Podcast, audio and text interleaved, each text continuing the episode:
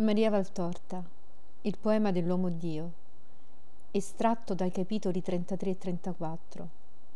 Maria parla del suo bambino e rivela il nome di Elisabetta. Vedo Maria che cuce, seduta nella sala terrena. Elisabetta va e viene occupandosi della casa e quando entra non manca mai di andare a porre una carezza sulla testa bionda di Maria. Elisabetta si curva a guardare il lavoro di Maria. È il ricamo che aveva a Nazareth e ne loda la bellezza. È per il tuo bambino, dice Elisabetta. No, lo avevo già quando non pensavo, quando non pensavo di dover essere madre di Dio. Ma ora lo dovrei usare per lui, è bello, è fino. I bambini, sai, hanno bisogno di tela morbidissima. Io avevo cominciato, tardi, perché ho voluto essere sicura che non era un inganno del maligno. Per quanto sentissi in me una tal gioia, che no, non poteva venire da Satana. Poi ho sofferto tanto. Sono vecchia io, Maria, per essere in questo stato. Ho molto sofferto. Tu non soffri. Io no, non sono mai stata tanto bene. Già, in te non c'è macchia, se Dio ti ha scelta per madre sua. E perciò non sei soggetta alle sofferenze d'Eva. Il tuo portato è santo. Mi par di avere un'ala in cuore e non un peso. Mi par di avere dentro tutti i fiori e tutti gli uccellini che cantano a primavera come sono felice. Benedetta, anche io quando ti ho vista non ho più sentito peso, stanchezza e dolore. Mi pare di essere nuova, giovane, liberata dalle miserie della mia carne di donna. Il mio bambino, dopo aver balzato felice al suono della tua voce, si è messo quieto nella sua gioia. E mi pare di averlo dentro, e di vederlo dormire sazio e beato, respirare come un uccellino felice sotto l'ala della mamma. Ora mi metterò al lavoro, non mi peserà più, ci vedo poco, ma non importa. Lascia Elisabetta, ci penserò io a filare tessere per te e per il tuo bambino. Io sono svelta e ci vedo bene. Ma tu dovrai pensare al tuo, ne avrò tutto il tempo. Prima penso a te, che sei prossima ad avere il piccolino, e poi penserò al mio Gesù. Dirle com'è dolce l'espressione la voce di Maria, come le si imperli l'occhio di un suave e felice pianto, e come ella rida nel dirlo, questo nome, guardando il cielo luminoso e azzurro, è superiore alle possibilità umane. Pare che l'estasi la rapisca solo a dire Gesù. Elisabetta dice, che bel nome, il nome del figlio di Dio, il Salvatore nostro. Oh Elisabetta. Maria si fa mesta e afferra le mani che la congiunta incrociate sul seno gonfio. Dimmi tu che quando io venni sei stata investita dallo Spirito del Signore e che hai profetizzato ciò che il mondo ignora. Dimmi che dovrà fare per salvare il mondo la mia creatura? I profeti. I profeti dicano del Salvatore. Isaia, ricordi Isaia? Egli è l'uomo dei dolori. Per le sue lividure noi siamo stati sanati. Egli è stato trafitto e piagato per le nostre scelleratezze. Il Signore volle consumarlo coi patimenti dopo la condanna, fu innalzato. Di quale innalzamento parla? Lo chiamano agnello e io penso, io penso all'agnello pasquale, all'agnello mosaico e connetto questo al serpente innalzato da Mosè su una croce. Elisabetta, Elisabetta, che faranno la mia creatura? Che dovrà patire per salvare il mondo? Maria piange. Elisabetta la consola. Maria, non piangere. È tuo figlio, ma è anche figlio di Dio. Dio penserà al suo figlio e a te che sei madre. E se tanti saranno con lui crudeli, tanti lo ameranno.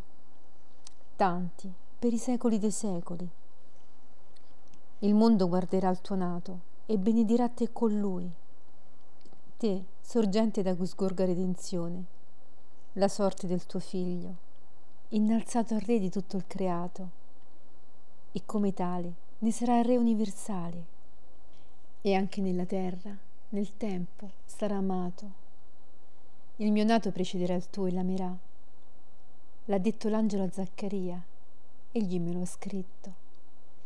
Che dolore vederlo muto il mio Zaccaria. Ma io spero che quando il bambino sarà nato, anche il padre sarà liberato dal suo castigo Prega tu, che sei la sede della potenza di Dio e la causa della letizia del mondo. Per ottenere questo, come posso offro al Signore la mia creatura, perché è sua, avendola egli prestato alla sua serva, per darle la gioia di essere chiamata madre. Voglio si chiami Giovanni. Non è forse una grazia egli il mio bambino? E non è Dio che me l'ha fatta? Ho tanto dolore vedendolo muto. Elisabetta piange. Quando scrive perché non mi può parlare, mi pare che monti e mari siano fra me e il mio Zaccaria. Dopo tanti anni di dolce parole, ora sempre silenzio dalla sua bocca. E ora è specie in cui sarebbe così bello parlare di quello che è da avvenire. Mi trattengo persino dal parlare, per non vedere lui che si affatica già a rispondermi. Ho tanto pianto, ma quanto ti ho desiderata. Il paese guarda, chiacchiera e critica. Il mondo è così. E quando si ha un dolore o una gioia, si ha bisogno di chi capisce, di chi non ti critica. Ora mi pare che la mia vita sia tutta migliore. Sento la gioia in me da quando tu sei con me. Sento che la mia prova sta per essere superata e che presto sarò del tutto felice. Io mi rassegno a tutto ma se Dio perdonasse al mio sposo, poterlo sentire pregare da capo. Maria la carezza la conforta e per distrarla la invita ad uscire un poco nel giardino. La passeggiata prosegue sino in fondo al frutteto, dove sono una ventina di caprette con i loro caprettini. Maria accarezza un caprettino biondo come un bambino, che le si strofina contro ed insieme ad Elisabetta beve del latte appena munto che il pastorello le offre. Anche Elisabetta rasserenata ride. Deve essere passato del tempo da quel giorno, perché Elisabetta è grossa e cammina pesantemente. Maria la guarda con attenzione e amore. E anche lei, quando si alza per raccogliere il fuso che le è caduto da lontano, appare più rotonda nei fianchi e l'espressione del volto immutata, più matura. Prima era una bambina, ora è la donna. Le donne entrano in casa perché la sera cala e nella stanza vengono accese le lampade. In attesa della cena Maria tesse. Ma non ti stanca proprio? chiede Elisabetta accennando il telaio. No, ne sicura. A me questo caldo mi spossa. Non ho più sofferto ma ora il peso è forte per le mie vecchie reni. Fatti coraggio, presto sarai liberata. Come sarai felice allora? Io non vedo l'ora di essere madre, il mio bambino, il mio Gesù. Come sarà? Bello come te, Maria. Oh no, più bello. Egli è Dio. Io sono la sua serva.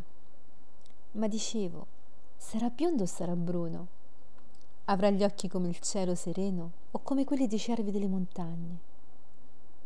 Io me lo figuro più bello di un cherubino, con i capelli ricci e color dell'oro, una bocchina piccina e rossa, come il taglio di una melograna, e per gote un roseo come questo di questa pallida rosa, e due manine che starebbero nel cavo di un giglio, tanto sono piccine e belle, e due piedini da starmi nel cavo della mano, e morbidi e lisci, più di un petalo di un fiore. Vedi, io presto l'idea che mi son fatta di lui, tutte le bellezze che mi suggerisce la terra, e sento la sua voce. Sarà nel pianto, certo, perché un poco piangerà per fame o sonno il mio bambino, e sarà sempre un gran dolore per la sua mamma, che non potrà, non potrà sentirlo piangere senza aver nel cuore trapassato. Posso essere innamorata di lui perché è il mio Dio ed amarlo d'amante non è contravvenire alla mia consacrata verginità. Lo penso ai suoi primi passi, un uccellino saltellante su un prato fiorito.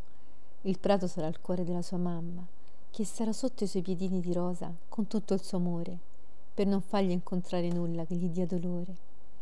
Come lo amerò il mio bambino, il figlio mio. Anche Giuseppe lo amerà. Ma dovrei pur dirglielo a Giuseppe. Maria si oscura e sospira dovrò pur dirglielo. Avrei voluto glielo avesse a dire il cielo, perché è molto difficile a dirsi. Vuoi che glielo dica io? Lo facciamo venire per la circoncisione di Giovanni? No, ho rimesso a Dio l'incarico di istruirlo sulla sua sorte felice di nutrizio del figlio di Dio, ed egli lo farà. Lo Spirito mi ha detto quella sera, taci, affida a me il compito di giustificarti e lo farà. Dio non mente mai. È una grande prova, ma con l'aiuto dell'Eterno sarà superata. Dalla mia bocca nessuno, fuorché te a cui lo Spirito l'ha rivelato, deve sapere quanto la benignità del Signore ha fatto alla sua serva. Ho sempre taciuto anche con Zaccaria, che ne avrebbe giubilato. Egli ti credevate secondo natura. Lo so, e così volli per prudenza. I segreti di Dio sono santi. L'angelo del Signore non aveva rivelato a Zaccaria la mia maternità divina.